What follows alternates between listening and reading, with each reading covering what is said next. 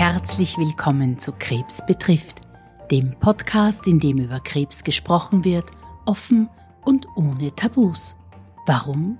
Weil das Thema Krebs jeden von uns betroffen macht und die meisten auch betrifft, sei es direkt oder indirekt.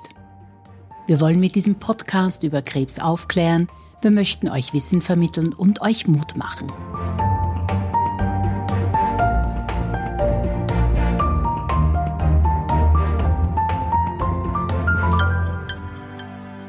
Heute sprechen wir über das Thema Palliation und über das Ende des Lebens, den Tod. Ich habe mal gehört, dass es in unserem Leben zwei Tage gibt, in denen wir nicht volle 24 Stunden leben. Das ist auf der einen Seite der Tag, an dem wir geboren werden und der Tag, an dem wir sterben. Den Tag unserer Geburt feiern wir jedes Jahr vielleicht mit Kuchen und Prosecco über den Tag unseres Sterbens sprechen die meisten von uns eigentlich nur sehr ungern. Dabei wird jeder diesen Tag einmal erleben. Und genau deswegen und weil so viel Angst und Tabus damit verbunden sind, haben wir heute die Palliativmedizinerin Frau Professor Dr. Eva Masel zu Gast. Herzlich willkommen bei Krebs betrifft. Liebe Eva, ich darf dich ersuchen, dass du dich unseren Zuhörern vorstellst. Sehr gerne. Mein Name ist Eva Katharina Masel. Ich bin Palliativmedizinerin am Allgemeinen Krankenhaus Wien. Ich bin Fachärztin für innere Medizin. Ansonsten, was mich privat betrifft, habe ich eine zehnjährige Tochter und interessiere mich sehr für Philosophie, für Literatur, auch für andere Aspekte des Lebens. Und die Palliativmedizin deckt für mich sehr, sehr viele Bereiche ab und ich mache dieses Fachgebiet wirklich mit großer Leidenschaft. Wie bist du denn zu dieser Berufswahl gekommen, beziehungsweise dann zu dieser Fachrichtung? Ja, das war eine ganz interessante Geschichte. Ich habe bis 2009 Medizin studiert in Wien und ich bin jetzt nicht geboren worden und habe mir gedacht, ich werde Palliativmedizinerin, sowas nicht. Ich wollte eigentlich Landärztin werden und habe mir gedacht, ich werde so zu Bauernhöfen fahren, ich hätte gerne einen Jeep und einen Hund und so idyllisch habe ich mir mein Leben vorgestellt und dann war es so, dass ich nach dem Studium bei einem Internisten gearbeitet habe, sechs Monate. Das war eine sehr, sehr tolle Zeit. Und danach bin ich in den Turnus gegangen, in ein Krankenhaus auf die Orthopädie. Und dort habe ich gemerkt, oh je, ich habe gar kein Talent für dieses operative Fach. Mir war immer schlecht im Operationssaal. Ich konnte diese Maske nicht so gut ertragen und habe mir so überlegt, was hatte denn wirklich Tiefgang im Medizinstudium und habe mich zurückerinnert an die Vorlesung von Professor Watzke, der jetzt mein Chef ist, der Chef der klinischen Abteilung für Palliativmedizin und habe mir überlegt, diese Vorlesung damals war unglaublich beeindruckend über Palliativmedizin, schreibe ich mal ein E-Mail dorthin, ob vielleicht zufälligerweise eine Stelle frei wird, weil ich wollte weg aus dem Operationssaal. Und so war es dann tatsächlich, es war dann eine Stelle frei, eine Drei-Monats-Stelle. Ich habe mich darauf beworben und habe diese Stelle dann bekommen. Da gab es ein bisschen hin und her, aber letzten Endes hat es geklappt und dann bin ich tatsächlich bis heute diesem Fachgebiet treu geblieben. Du bist also quasi aus der Landärzte Soap in die Realität der Palliativmedizinerin genau. geschlüpft. Da sind wir dann gleich beim Thema, was bedeutet denn eigentlich Palliation? Denn ich glaube, der Begriff ist zwar vielen bekannt, aber er wird, glaube ich, auch missbräuchlich verwendet.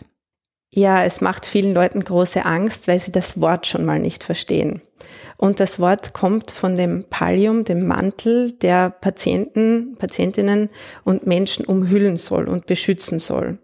Und Palliativmedizin bedeutet letzten Endes Symptomkontrolle angesichts von schweren unheilbaren Erkrankungen. Und Symptomkontrolle ist auch wieder ein großes Wort. Es geht nicht immer nur um körperliche Symptome. Es kann um körperliche Symptome gehen wie Atemnot, Schmerz, Übelkeit, Erbrechen. Es kann aber auch sehr viel um psychosoziale Dinge gehen. Angst, Einsamkeit, Depression. Wie bin ich zu Hause versorgt? Wer hilft mir? Und Palliativmedizin ist etwas, was den Menschen als Individuum betrachtet, wo du sagst, wer steckt eigentlich dahinter, wer kommt hier zu mir? Und ich merke immer wieder, wir haben jeden Mittwoch am AKH eine Palliativambulanz und die Leute kommen bei der Türe rein und du merkst, sie sind irritiert. Und wenn ich dann sage, ja, grüß Gott, Sie glauben jetzt sicher, Sie sind hier auf der Sterbestation angekommen, dann kommt so ein entlastendes Nicken und die Menschen sagen dann, ja, genau, das habe ich mir gedacht. Und dann muss man sehr viel aufklären und entängstigen, weil sonst wird das ganze Gespräch überhaupt nicht gehört werden, weil die Leute permanent Angst haben, nach links und nach rechts schauen, sich denken, bin ich hier überhaupt schon richtig, mir geht's eigentlich ganz gut, warum schickt man mich auf die Palliativstation? Und was für uns besonders wichtig wäre, ist, dass man die Menschen frühzeitig zu uns schickt. Das passiert aber nicht wirklich in der Praxis. Ich glaube, genau das hängt damit zusammen, dass der Begriff Palliation und Palliativtherapie eben in der Öffentlichkeit nicht so gut verstanden wird, weil der Inhalt nicht so bekannt ist. Zu den Teams, die auf einer Palliativstation arbeiten, die sind ja sicherlich multidisziplinär. Wie kann ich mir das vorstellen? Das ist auch das Schöne an der Arbeit. No woman oder no man is an island. Also wir arbeiten wirklich miteinander zusammen. Wir haben, wenn ich jetzt die einzelnen Berufsgruppen durchgehe, eine Seelsorgerin bei uns auf der Station, einen Psychologen bei uns auf der Station, selbstverständlich diplomiertes Pflegepersonal, das besonders geschult ist im Palliativbereich, einen anderen Schlüssel an Personal, das heißt, es arbeiten mehr Leute auf der Station. Es gibt eine Sozialarbeiterin, die besonders wichtig ist und wir bei uns am AKH haben sogar eine Diätologin, das ist nicht auf allen Palliativstationen so, die uns auch bei der Visite begleitet. Wir haben ehrenamtliche Mitarbeitende, die zum Beispiel zu den Patienten gehen und sagen, kann ich Ihnen was bringen? Können wir Bankwege miteinander erledigen oder brauchen Sie irgendeine Unterstützung? Also es ist ein, ein, ein großes Potpourri an Menschen, die zusammen versuchen, wirklich das Beste für den einzelnen Menschen rauszuholen. Und das klingt jetzt so banal, aber Sie müssen sich vorstellen, wenn man auf die Palliativstation kommt, dann ist das alles schon da. Wenn man auf eine andere Station kommt, dann bis das mal alles klappt. Physikalische Therapeutinnen habe ich noch vergessen, besonders wichtig, damit die Leute äh, nicht so viel Muskelkraft verlieren. Bis die physikalische Therapeutin da ist, bis die Sozialarbeiterin kommt, bis ein entsprechendes geschultes Personal da ist, das wirklich Probleme lösen kann, das dauert oft Wochen oder passiert gar nicht. Und das ist der riesige Vorteil auf der Palliativstation, dass das alles unter einem Dach ist und die Patienten dann bestmöglich versorgt werden können. Das heißt, dass eigentlich eines unserer Ziele dieses Podcasts ist, dass wir Patientinnen und Patienten animieren, dass sie früher eine Palliativstation aufsuchen, weil sie dort alles, was sie brauchen, um in dieser Zeit begleitet zu werden, an einem Ort finden und dadurch eine wesentlich bessere, kompaktere Betreuung erfahren. Ja, das kann man sich so vorstellen, wie wenn man sich ein Auto kauft. Man nimmt ja auch lieber ein Auto mit einem Airbag und einem Sicherheitsgurt und so ein bisschen lässt sich das vergleichen, dass man sagt, okay, vielleicht geht's mir jetzt gut, aber es kann der Zeitpunkt kommen, wo das alles nicht mehr funktioniert. Und gerade bei Krebserkrankungen weiß man, dass es den Menschen oft sehr lange gut geht und dann kommt plötzlich die Situation, wo es nicht mehr funktioniert, wo die Angehörigen dann überfordert sind, die Freunde, die Patientinnen und Patienten selber. Und dann ist es natürlich toll, wenn man weiß, oh, ich bin da auf der Palliativstation gewesen, ich kann mich jetzt dorthin wenden, ich kann dort anrufen, ich kann gegebenenfalls schauen, dass ich zu Hause gut betreut werde. Und wir würden uns wahnsinnig freuen, wenn die Menschen ein bisschen weniger Angst hätten, zu uns zu kommen, weil die Atmosphäre auf Palliativstationen mag man vielleicht nicht glauben, ist eine sehr angenehme. Die Leute sind meistens sehr freundlich, die dort arbeiten. Deswegen arbeite ich auch gerne dort. Die Stimmung ist gut. Wir haben viel Humor, den braucht man auch. Wir wollen nicht die ganze Zeit über Sterben und Tod nachdenken und die kranken Menschen wollen das auch nicht. Wir haben aber eine Offenheit für dieses Thema und es muss sich ergeben. Und je früher man mit uns in Kontakt tritt, desto größer ist auch das Vertrauensverhältnis. Logischerweise möchte ich nicht, wenn ich schwer krank bin, egal wohin ich komme, ständig jemand anderen vor mir sitzen haben und meine ganze Geschichte nochmal erzählen. Und man braucht sehr viel Feingefühl. Was frage ich eigentlich einen Menschen, der da vor mir sitzt? Und es geht ganz viel um Offenheit in der Palliativmedizin.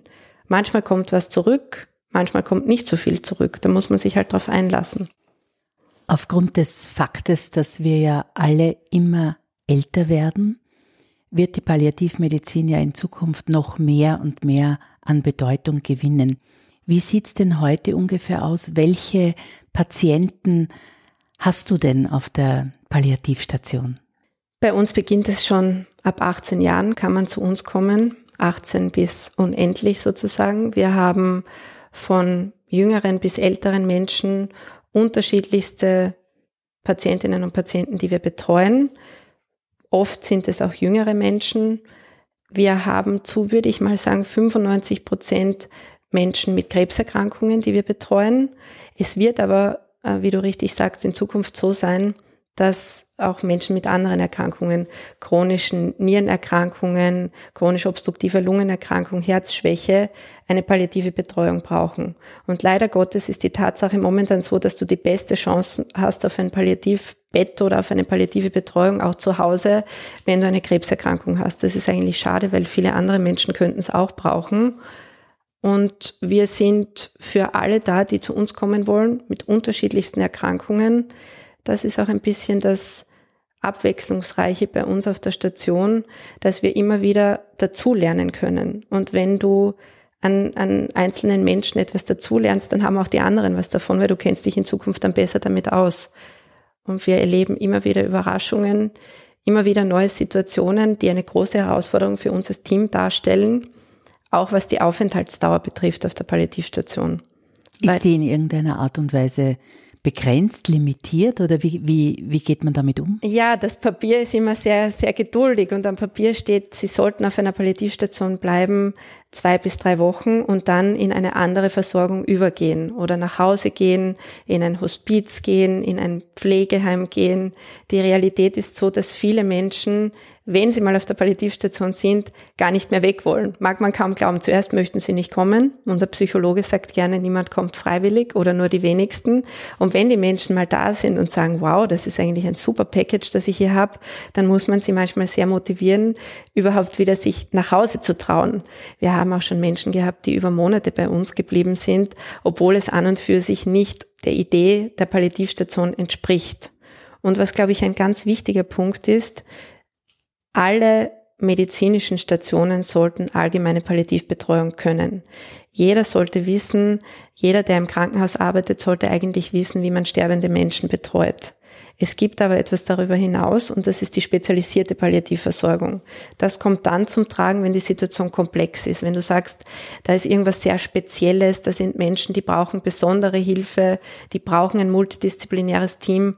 Dafür ist unsere Station eigentlich da für komplexe Situationen. Und die allgemeine Palliativversorgung, da betreuen wir mit. Da gehen wir im AKH auf andere Stationen, beraten dort und manchmal sagen wir auch, wir machen das konsiliarisch und diese Menschen sind gut bei Ihnen versorgt auf der Station XY und diese Personen müssen nicht zu uns kommen. Und die Menschen, die wirklich eine Palliativversorgung brauchen, eine intensive, die sollten auf die Palliativstation kommen. So sagen das auch alle Leitlinien, aber die Realität ist oft ganz anders. Manchmal kommt jemand durch Zufall zu uns auf die Station und wir sagen, okay, passt, wir bemühen uns, wir haben ein Bett frei. Also es ist, es gibt keine ganz, ganz strengen Richtlinien, würde ich mal sagen. Und das ist auch das Schöne dran. Wird man bei dir auf der Palliativstation mit dem Tod konfrontiert? Ich würde sagen, ja und nein. Selbstverständlich ist der Tod ein Teil des Lebens, aber ich würde sagen, zu 80 Prozent sind wir mit dem Leben konfrontiert auf der Palliativstation, weil das Leben so intensiv wird, so kostbar wird. Und was ich wirklich gelernt habe durch meine Arbeit ist, wie die Menschen um jeden einzelnen Tag teilweise ähm, kämpfen ist jetzt ein blödes Wort, aber es ist tatsächlich so. Also sie hängen an ihrem Leben, sie merken, das Leben kann trotz schwerer Erkrankungen schön sein. Es gibt Höhen und Tiefen, wie beim Wellensurfen, würde ich sagen, ist das. Manche Menschen sind, manchmal haben sie einen schlechten Tag, dann haben sie wieder einen besseren Tag. Wir erleben viele schöne Momente. Wir haben Hochzeiten auf der Station. Wir haben Situationen, wo entfernte Verwandte irgendwo aus dem Ausland kommen. Und natürlich sind wir immer wieder mit dem Tod konfrontiert, weil auch Menschen bei uns auf der Station versterben. Das ist ein Teil unserer Arbeit, obwohl das Ziel an und für sich die Entlassung nach Hause wäre. Ich kann mir gut vorstellen, dass bei euch auf der Station, dadurch, dass ja die Aufgabe der Palliation ist, äh, die Lebensqualität zu erhalten oder nochmals zu steigern, dass sich die Patientinnen und Patienten dort wahrscheinlich wohler fühlen in dem Moment, als sie sich vielleicht davor zu Hause gefühlt haben und deshalb vielleicht auch noch einen Tag und ich würde gern noch einen Tag, weil eben etwas Positives sich ergibt. Das ist vollkommen richtig. Das sagen auch unsere medizinischen Studien, die es zu dem Thema gibt. Die Menschen, die eine palliative Betreuung erhalten, haben weniger Angst, haben weniger Depression, haben mehr Hoffnung. Und früher hat man immer gesagt, hm, Palliativstation, nein, das kann man doch dem Patienten nicht antun, der ist ja nur so gut beisammen und das nimmt doch die Hoffnung. Und das ganze Gegenteil ist der Fall.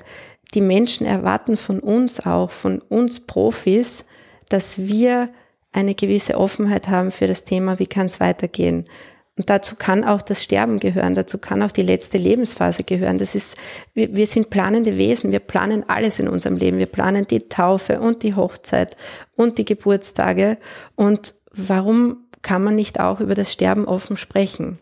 Wir sind aber auf der Palliativstation nicht so, dass wir da durchgehen mit der Trommel und sagen, so, heute müssen wir über Sterben reden, heute müssen wir über Sterben reden, sondern wir versuchen das dann zu machen, wenn die Menschen das auch uns signalisieren, dass sie das wollen.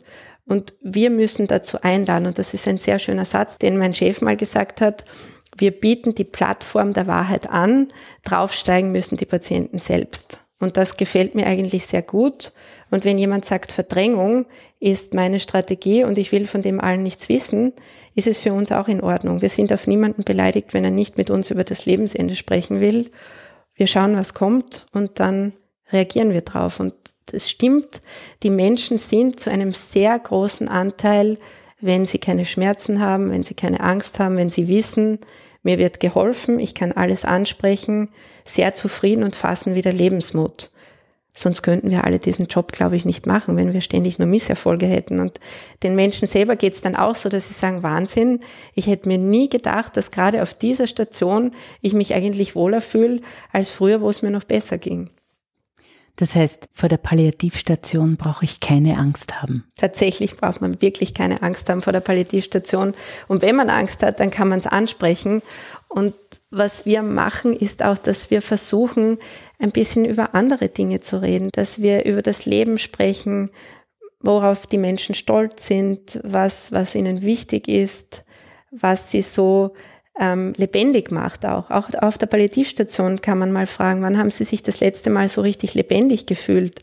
Und das ist keine traumatisierende Frage, sondern da denken sich die Menschen, na schau, da kommt sogar was Positives. Ich werde nicht immer nur gefragt, Schmerz 0 bis 10, Übelkeit 0 bis 10 das ist ja quälend. Also ich finde dieses, dieses ständige Abfragen von Symptomen so, dass es Symptome teilweise eher induziert oder verstärkt, wo, wo ich mir denke, warum muss ein Mensch jetzt ständig diese blöden Fragen beantworten? Da braucht man eben Feingefühl und ja, die Palliativstation ist ein Ort, wo immer wieder was Neues entstehen kann, wo immer wieder Teams versuchen, das Beste für den einzelnen Menschen rauszuholen.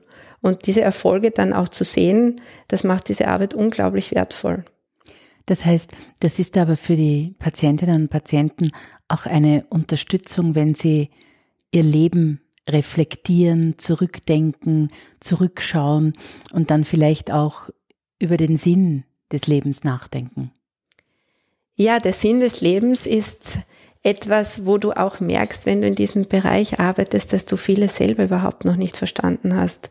Und ich habe da einen sehr schönen Satz mal gelesen, der heißt, professionelle Wärme heilt nicht. Also man soll sich dafür hüten zu glauben, dass man die Weisheit mit dem Löffel gefressen hat, wenn man auf der Palliativstation arbeitet. Und es gibt auch Momente, die uns alle sehr traurig machen, wenn du spürst, ich komme an jemanden nicht heran. Oder wenn du spürst, da ist eine Situation, die kann ich einfach nicht lösen, weil die mit dem Leben dieses Menschen verknüpft ist und ich habe da keinen Eintritt durch diese Türe oder in, in dieses Gebiet. Und was wir spüren, ist, dass der Sinn des Lebens etwas ist, das tatsächlich für jeden etwas anderes bedeutet. Und man soll sich da verhüten, dass man glaubt, dass man alles verstanden hat. Man kann auch selber sehr, sehr viel lernen. Und ich denke, das ist auf der Palliativstation auch ein weiterer sehr schöner Faktor für uns, dass wir merken, unfassbar, wie, welche Lehrer die Patientinnen und Patienten auch für uns sind und uns sehr viel beibringen können, was wir vorher noch nicht gewusst haben. Gibt es eigentlich zwischen den Patientinnen und Patienten auf der Palliativstation einen Austausch, eine Interaktion oder kommt sowas gar nicht vor? Wir haben einen sogenannten Dorfplatz. Ich weiß nicht, wie dieses Wort entstanden ist. Wir sind eben im 17. Stockwerk des Allgemeinen Krankenhauses mit einer sehr schönen Sicht über Wien und da gibt es einen Dorfplatz. Und je mehr Menschen draußen sitzen, desto mehr merken wir auch, okay, super, die Menschen kommen aus ihren Zimmern raus, sie können sich wieder mehr bewegen, es geht ihnen besser und da kommt es immer wieder zu Freundschaften. Und gerade an diesen Plätzen spielt sich dann etwas ab. Und wir haben schon gesehen, dass die Menschen sich ihre Betreuer ja selbst aussuchen. Und das können wir als Team sein, das können aber auch Mitpatienten sein. Wir haben vier Doppelzimmer, vier Einzelzimmer. Es entstehen immer wieder tiefe Freundschaften bei uns in den Zimmern, wo du noch merkst, am ersten Tag schaut noch jeder bei der Visite in die eine und in die andere Richtung. Und dann nach drei Tagen merkst du, die sind schon per Du miteinander und wissen schon die ganze Vorgeschichte. Und das Schöne ist ja auch, dass die Leute selber merken, sie sind nicht alleine. Und das ist wie bei einer Selbsthilfegruppe. Was soll dir irgendwer von außen, der keine Ahnung hat von der Situation, großartig erzählen mit der Mappe bei der Visite aus drei Metern Distanz ähm, in heiliger Sprache, die die Leute oft nicht verstehen. Das ist was, wo ich finde, da kann nicht viel entstehen. Das ist okay auf einer Akutstation, wo es darum geht, dass die Menschen nach drei Tagen wieder nach Hause können da ist das total in Ordnung. Aber auf einer Station, wo ich doch länger bleibe und wo es ums Eingemachte geht, würde ich es schöner finden, wenn ein bisschen mehr Kontakt zu den Leuten entsteht und darum bemühen wir uns auch. Was ist der Unterschied zwischen einer Palliativstation und einem Hospiz? Eine Palliativstation ist an und für sich eine Station mit spezialisierter medizinischer Versorgung, wo der Aufenthalt begrenzt ist, während das Hospiz dafür da ist, auch Monate oder die letzten Lebensmonate dort zu verbringen und mehr für Menschen geeignet ist, die jetzt nicht so einen hohen Bedarf an medizinischen Interventionen haben. Also die nicht diese spezialisierte Krankenhausversorgung brauchen, sondern wo es darum geht, dass sie eine schöne und gute letzte Lebenszeit verbringen. Eine Frage, die ich noch selten in meinem Leben jemandem gestellt habe. Hast du Angst vor dem Tod? Der Tod ist die große Kränkung der Menschheit, würde ich mal sagen, weil er ist zu 100 Prozent sicher und wir sind uns trotzdem dessen nicht bewusst, dass wir sterblich sind. Das merke ich auch immer wieder auf Palliativvorträgen, wenn man dann fragt, wer hat eine Patientenverfügung, wer hat eine Vorsorgevollmacht, zeigen die wenigsten auf. Ich würde sagen, der Tod bleibt der Tod. Es ist aber durch meinen Beruf für mich die Hemmung gesunken, mich damit zu beschäftigen. Ich habe aber keine Ahnung, wie ich letzten Endes dann damit umgehen werde. Also es bleibt spannend, würde ich sagen. Angst habe ich keine, aber eine große Ungewissheit. Und hast du eine Idee, warum haben so viele Menschen Angst vor dem Sterben?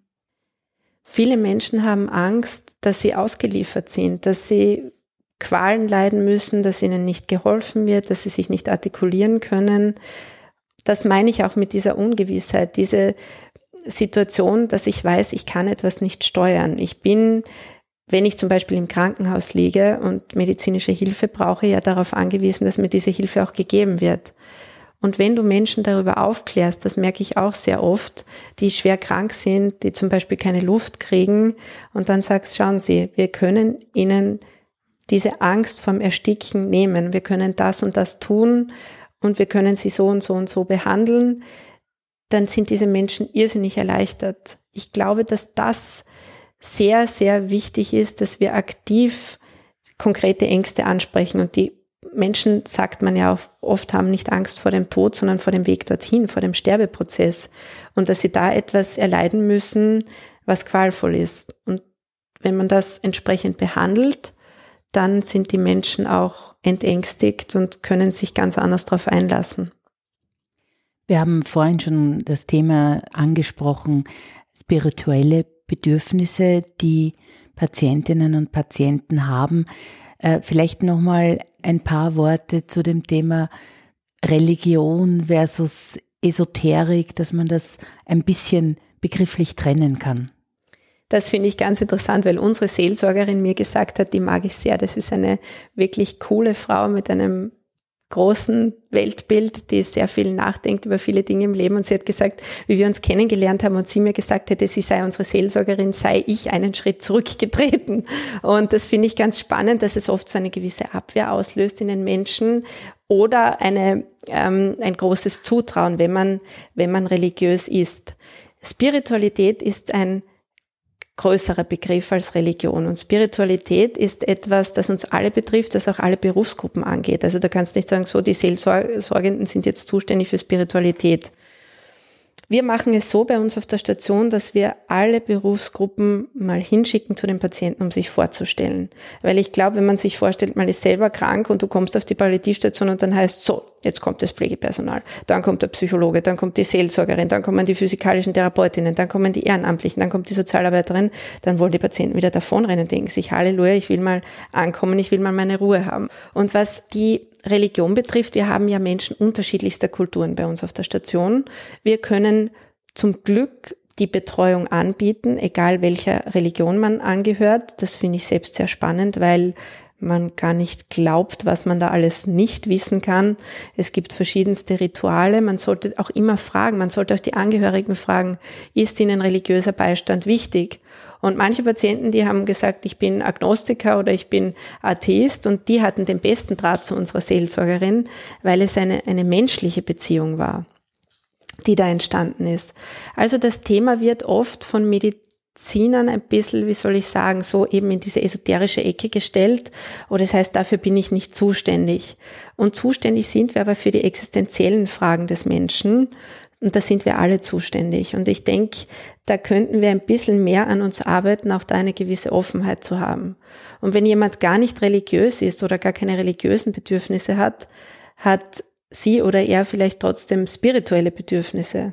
Und da sollten wir ein bisschen nachspüren und nachfühlen und uns mehr öffnen für dieses Thema. Das ist meine persönliche Meinung. Wie geht ihr denn mit dem Thema Sprachbarrieren um? Da haben wir große Herausforderungen, weil wir Menschen unterschiedlichster Kulturen betreuen. Ganz gefährlich ist es da, die Angehörigen als Dolmetscher einzusetzen. Manchmal geht es leider nicht anders, aber du kannst nicht, wenn du zum Beispiel einen Befund einer Computertomographie überbringen musst, wo es heißt, es sind neue Metastasen aufgetreten, einen Angehörigen dazu bitten, das zu übersetzen, weil die sind in einer Rolle, wo sie auch persönliche Beziehung haben und trauen sich das oft dann gar nicht überbringen. Ich meine, das können viele, viele Ärzte nach Jahren nicht und die Angehörigen, wie sollen die das dann schaffen? Also wir gehen so damit um, dass es professionelle Dolmetscher gibt am Allgemeinen Krankenhaus Wien, die wir auch anfordern können. Und manchmal, wenn Nachtdienst ist oder wenn die Situation sehr schwierig ist, dann behelfen wir uns wirklich mit Google Translate oder mit Apps. Ich habe zum Beispiel eine App, die auf Türkisch so ein paar Sachen sagen kann, hallo, wie geht's? Und ich merke immer wieder, das kommt irrsinnig gut an, weil es ein bisschen eine Lockerheit reinbringt. Also ich würde sagen, ein paar Wörter kann man immer lernen. Und wenn es dann um schwierigere Dinge geht, sollte man sich professionelle Dolmetscher holen. Also quasi der Icebreaker hilft in diesen Situationen. Genau, und das kann nur ein kleines Wort sein. Das sind Kleinigkeiten, aber die bringen oft große Freude. Ich bin in meiner Recherche noch über einen weiteren Begriff gestolpert, den ich so gar nicht kannte, Hortikultur. Also ich, ich weiß jetzt, dass das auch aus dem Lateinischen kommt, Hortus, der Garten, und dass es Gartenbau, Gartenarbeit bedeutet. Welche Rolle spielt das in der Palliativmedizin? Ja, das war ein sehr spannendes Projekt, weil wir leider keinen Garten haben. Also mein Traum wäre, das ist mein Traum seit vielen Jahren, ein Palliativschloss zu haben, wo die Menschen unter ich sage immer Palliativschloss im übertragenen Sinn, ein schönes Gebäude, wo die Menschen im Grünen sitzen können, unter Bäumen, vielleicht dort ihre Infusionen bekommen können. Und ich dachte, hm, am AKH, es gibt kein Grün. Und man weiß wirklich auch aus Studien, da hat es eine Studie gegeben, dass man nach Gallenblasoperation sich besser erholt, wenn man ins Grüne schaut. Die ist sehr hochrangig publiziert worden im Journal Science. Das ist schon ein sehr gutes Journal. Also selbst die Wände im AKH sind nicht irrsinnig grün. Genau, ja, es gibt zwar den grünen Bettenturm und den Orangebetten, aber, aber der dieses ist auch Grün, glaube ich, ist braun kein, und orange. Ja. Genau, das ist kein Gartengrün, das ist eher ein deprimierendes Grün. Und dann haben wir uns überlegt, wir bringen eben den Garten auf die Station. Das war natürlich eine Herausforderung. Was darfst du überhaupt bringen in ein Krankenhaus? Welche Art der Pflanzen? Aber das AKH hat uns das sehr toll unterstützt bis hin zur ärztlichen Direktorin. Und wir haben dann eine Gartentherapie gemacht auf der Station. Natürlich hat man uns ein bisschen belächelt und hat gesagt, du jetzt basteln und so weiter. Aber ich dachte mir, ihr werdet schon sehen, was wir da machen. Und dann sind die Patienten aus den Zimmern rausgekommen. Auch das Team, das gesamte Team war irrsinnig motiviert, die Leute rauszuholen aus den Zimmern. Die sind dann bei uns am Dorfplatz gesessen und haben diese Dinge gestaltet, verschiedenste gartentherapeutische Sachen. Das waren Blumengestecke, das waren Kränze, das waren Salze. Also einmal war so ein Kräutersalz, wo die Gartentherapeutin auch ein Brot mitgebracht hat. Das waren Lesezeichen mit Trockenblumen und die Station wurde wirklich schöner. Und das hat auch dem Team so gut gefallen, so dass auch Menschen, die eigentlich bettlägerig waren, von unseren physikalischen Therapeutinnen motiviert worden sind, da mitzumachen. Das war so schön zu sehen, was es für eine gute Stimmung auf die Station gebracht hat. Und wir haben gemerkt, wir haben das auch wissenschaftlich, wir sind natürlich eine Universitätsklinik, untersucht und haben gemerkt, dass die Leute irrsinnig zufrieden damit waren, auch ihre motorischen Eigenschaften wieder zu stärken. Man darf nicht vergessen, Menschen, die lang im Krankenhaus liegen, werden oft gar nicht mehr berührt oder berühren selbst auch nichts mehr. Die werden berührt, wenn sie Untersuchungen haben, wenn sie Blutabnahmen haben, aber nicht mehr auf eine liebevolle Art und Weise. Und dieser Kontakt mit den Pflanzen hat dazu geführt, dass die Leute ein gutes Gefühl hatten. Und wir haben jetzt die Möglichkeit bekommen, durch das große Engagement einer Künstlerin die Gartentherapie fortzusetzen auf der Palliativstation. Und das ist schon sehr, sehr schön, das zu sehen, dass so ein kleines Projekt, das eine kleine Idee war, so nachhaltig verwirklicht werden konnte. Gibt es bei euch eigentlich auch Projekte mit Tieren? Wäre das denn in einem Krankenhaus theoretisch möglich? Ich würde das total großartig finden und ich glaube, wir haben mehrere bei uns auf der Station, die irrsinnig gerne mal einen Therapiehund bei uns hätten. Es gibt auch ein tolles Video auf YouTube, wo ein Pferd in ein Hospiz geht, ein riesengroßes Pferd und dieses Pferd bleibt immer wieder vor bestimmten Zimmern stehen. Oder es gab die Geschichte von Oscar the Cat, eine Katze, die immer sich zu den Menschen in einem Hospiz auf den Bauch gelegt hat, die bald äh, gestorben sind. Und ich denke, dass Tiere ein gutes Gefühl auslösen. Du kannst sie streicheln, eine Katze, die schnurrt, angeblich ist das sogar gut gegen Osteoporose, wenn diese schnurrenden Bewegungen auf den Knochen sind, habe ich gelesen. Das wäre ein, ein tolles Projekt. Also ich wäre da sehr motiviert, sowas zu machen. Die Zukunft bleibt spannend. Was wir auch haben, ist Musiktherapie. Das ist, glaube ich, wichtig zu wissen. Es kommen einmal pro Woche Musiktherapeutinnen von der Universität Krems zu uns und die fragen auch bei den einzelnen Menschen nach, ob sie gerne Musiktherapie hätten und auch das, wenn man dann diese Klänge hört, wenn man dann sieht, dass Leute, die vielleicht sehr schläfrig sind, plötzlich wieder aufwachen oder wacher sind durch Musik, da sieht man, wie wichtig unsere Sinnesreize sind. Wie stelle ich mir das genau vor, Musiktherapie? Da wird etwas vorgespielt. Genau. Oder etwas äh, live vor Live vorgespielt mit live Instrumenten. Vorgespielt. Sie kommen mit verschiedensten Aha, Instrumenten. Okay. Das sind Gitarren, Harfe, irrsinnig schön auch für uns zu hören als Team und sie machen das nur dann, wenn die Menschen das auch wollen. Hilft es Patienten am Ende des Lebens noch selbst Dinge zu entscheiden, wie zum Beispiel meine eigene Beerdigung oder habe ich alles schon in Sachen Erbe erledigt? Gibt es diese Fragen an dich, an euch und was empfiehlst du Patienten? Es gibt immer wieder diese Fragen. Wir Menschen, wie ich vorhin schon gesagt habe, sind planende Wesen. Nicht jeder möchte alles bis ins kleinste Detail planen. Da sind wir auch unterschiedlich. Wir haben viele Fragen. Wir hatten jetzt gerade wieder eine Hochzeit bei uns auf der Station. Wir haben immer wieder notarielle Fragen, wo es auch um Erbe geht, wo es darum geht, Kinder, Familien, wie können wir da unterstützen? Da hilft uns sehr viel unsere Sozialarbeiterin, die sich auch mit der Bürokratie gut auskennt ja, diese Fragen sind ein großes Thema für viele Menschen, die Dinge noch organisieren wollen. Und manchmal ist natürlich der Zeitdruck auch da, weil man merkt, man hat das sehr lange vor sich hergeschoben und plötzlich auf der Palliativstation wird dieses Thema wieder bewusst und rückt mehr in den Vordergrund. Auch da unterstützen wir sehr, sehr gerne. Was ist deine Meinung zu dem Thema, muss oder sollte man über den Tod sprechen mit seiner Familie, mit seinen Angehörigen. Ich gehe davon aus, dass es total subjektiv ist. Der eine möchte das, der andere möchte das wahrscheinlich nicht. Aber wie erlebst du das? Es gibt einen Fragebogen von Max Frisch über den Tod und das ist ein sehr, sehr spannender Fragebogen, wo man sich auch viele Dinge überlegen kann und merkt, man hat sich für sich selber so vieles nicht überlegt. Ich denke, in Zeiten wie diesen, wo wir alle an unseren WhatsApps die ganze Zeit hängen, könnten wir durchaus mal zu Familienfesten wie Weihnachten über den Tod miteinander sprechen, auch wenn wir noch gesund sind, weil er uns alle zu 100 Prozent betrifft. Und ich habe gemerkt durch meinen Beruf, wie viel man eigentlich dazulernen kann, was das Thema Lebensende und Tod betrifft und dass dieses Thema dir häufig ermöglicht, einen anderen Menschen ganz anders wahrzunehmen und wirklich kennenzulernen. Du glaubst oft, du weißt alles über dein Gegenüber und dann kommst drauf, hm, eigentlich weiß ich gar nicht so viel.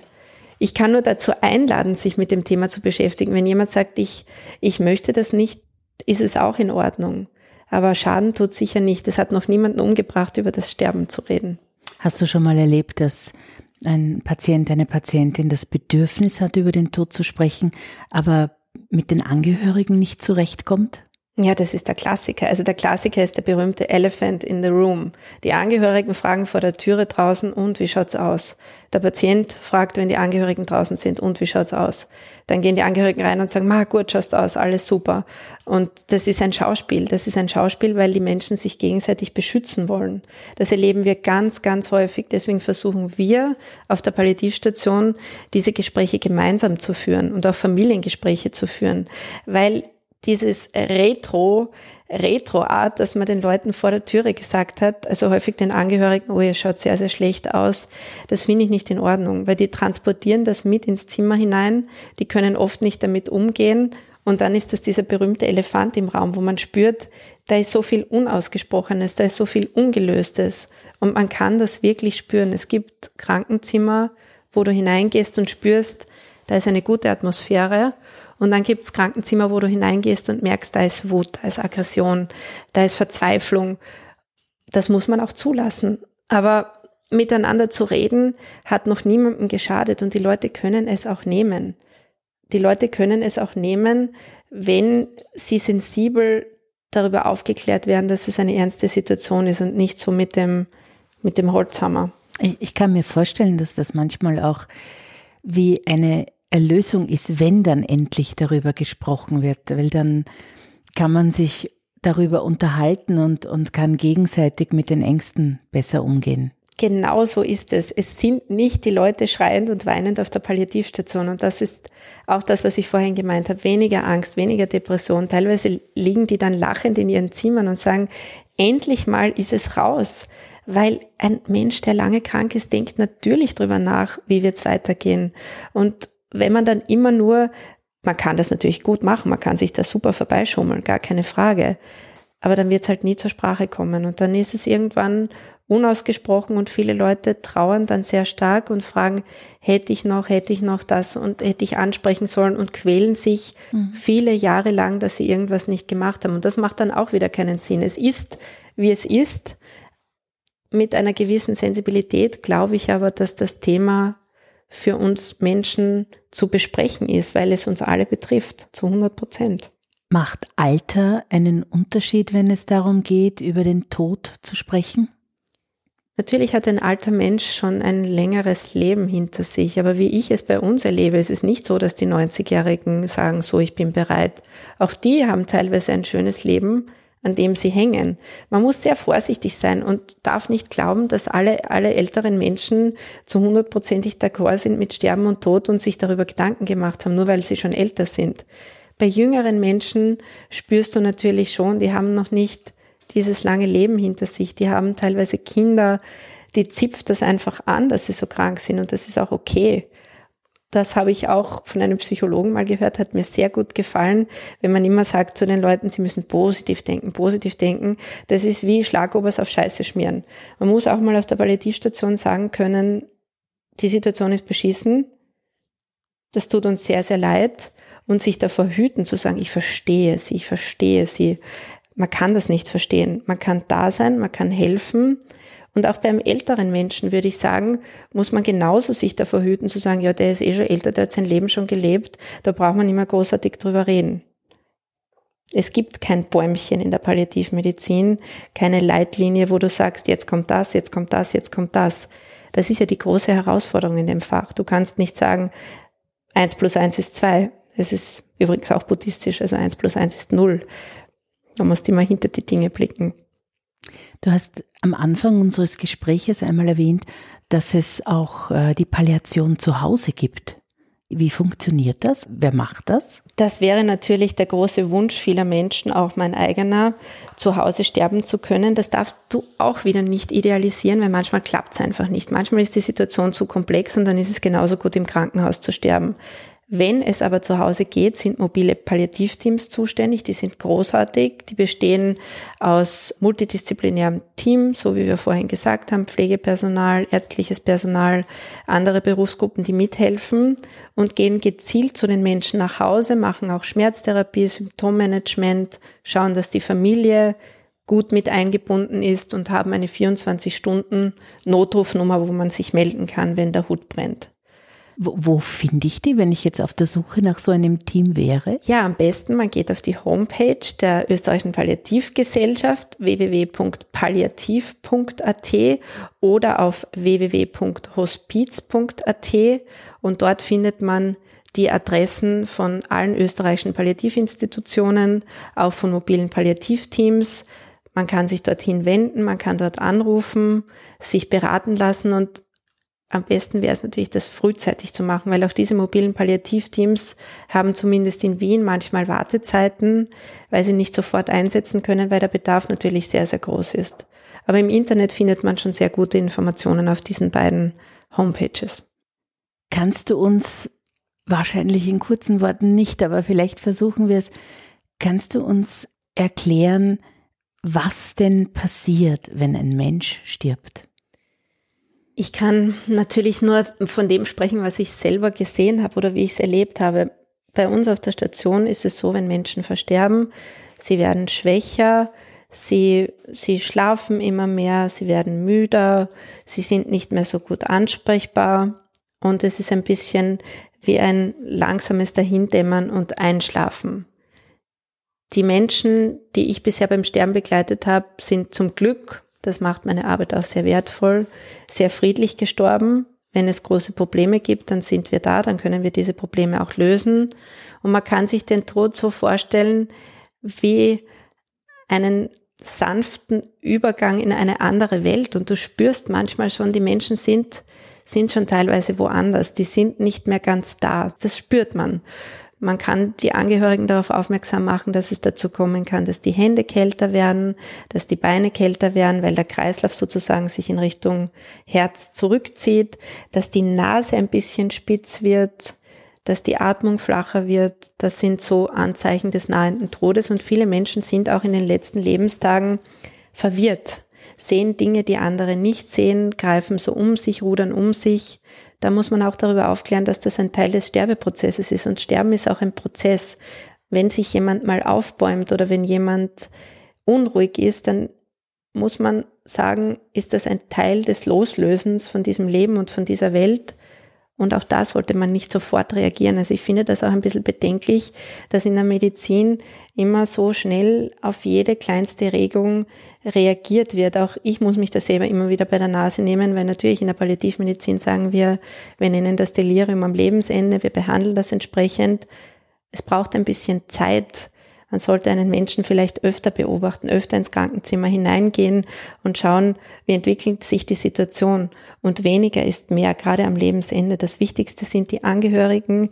Das Wichtigste ist eine entsprechende Mundpflege gegen Durstgefühl. Man verhungert nicht am Leben, man verdurstet nicht. Viele Angehörige sagen natürlich, bitte geben Sie doch Ernährung, bitte geben Sie doch Flüssigkeit. Das wird vom Körper gar nicht aufgenommen im Sterbeprozess. Und da müssen wir sehr viel drüber aufklären, darauf aufmerksam machen, dass das Wichtigste ist, mit den, den Mund zu befeuchten mit einem kleinen Stäbchen und dass es im Sterbeprozess nicht Sinn macht, irgendwie künstliche Ernährung zuzuführen oder Flüssigkeit zuzuführen. Das ist auch unsere Arbeit immer wieder darauf hinzuweisen, was kann man tun, was können die Angehörigen tun, Musik aufdrehen, bitte den richtigen Sender, weil ich habe mal von einem Patienten gehört, der lag im Koma und da hat es die ganze Zeit Ö3 gespielt und der hat das irgendwie schon mitgekriegt und der war aber ein Ö1-Hörer. Also das war für den nicht lustig. Also bitte halt dann die, die entsprechende Musik vielleicht Raumdüfte. Wir machen auch Aromapflege bei uns auf der Station, dass der Raum gut duftet. Auch da ist es wichtig, dass es der richtige Duft ist. Weil wenn einer sagt, so wie ich persönlich mag diesen Rosenölgeruch nicht. Und ich habe sogar in meine Patientenverfügung hineingeschrieben, tut's mich bitte nicht mit dem Rosenöl einbalsamieren. Ich möchte das nicht. Also da muss man auch schauen, was hat die Person im Leben gemocht. Und der Spruch, man stirbt, wie man gelebt hat, der hat schon seine Richtigkeit. Wenn jemand immer so ein wilder Hund war und, und so durchs Leben ähm, sehr mutig durchs Leben gegangen ist, dann sind das auch Menschen, bei denen der Tod manchmal anders verläuft. Und die Menschen, die sich im Leben sehr schwer getan haben mit Abschieden, die können oft auch nicht sterben. Das ist eine häufige Frage an uns. Warum kann meine Mutter, mein Mann, meine Frau nicht sterben? Und dann kann man sagen, wie war es denn früher im Leben? Wie, wie ist sie denn mit Abschieden umgegangen? Wie ist sie denn wo rausgegangen? Wie ist sie denn wo weggegangen? Und dann kommt oft die Antwort, ja, da hat sie sich immer sehr, sehr schwer getan. Das, das Thema Loslassen. Das ist ein großes Wort, weil loslassen kann man nur etwas, was in sehr gute Hände gegeben wird. Eva, ich sage vielen lieben Dank für das tolle Gespräch. Ich habe selbst so viel mitgenommen, Du hast etwas gesagt, das unsere Podcast-Serie jetzt eigentlich erweitert, nämlich du hast das Wort gesagt, Tod betrifft. Und genau so ist es. Es betrifft uns alle, aber ich habe jetzt so eine positive Einstellung zu Palliativstation und Palliation, viele Aspekte, die ich ja vorher auch nicht gekannt habe, also ich finde das ganz großartig, dass es sowas gibt und ich würde auch alle, die diese Unterstützung brauchen, gerne animieren, wie du gesagt hast, sich so früh wie möglich zu euch zu begeben oder die Hilfe anzunehmen. Was ich noch aus unserem Gespräch mitgenommen habe, ist, ähm, dass Sterben ein Teil vom Leben ist und dass es uns alle betrifft und dass viele Menschen zu Hause sterben könnten, wenn sie das wollen, aber dass natürlich mit Begleitung auch, aber dass natürlich eine Palliativstation große Hilfe bedeutet für diese Patienten. Herzlichen Dank. Danke auch für das tolle Gespräch. Vielen Dank fürs Zuhören. Wir hoffen, die heutige Folge war für euch interessant und regt an, mehr über das Thema Krebs zu sprechen. Vergesst bitte nicht, dass ihr uns per E-Mail kontaktieren könnt. Die Adresse lautet krebsbetrifft@merkgroup.com. Wir würden uns freuen, wenn ihr unseren Podcast abonniert und sind gespannt auf eure Bewertungen auf iTunes und Co. Bis zum nächsten Mal, euer Krebs betrifft Team.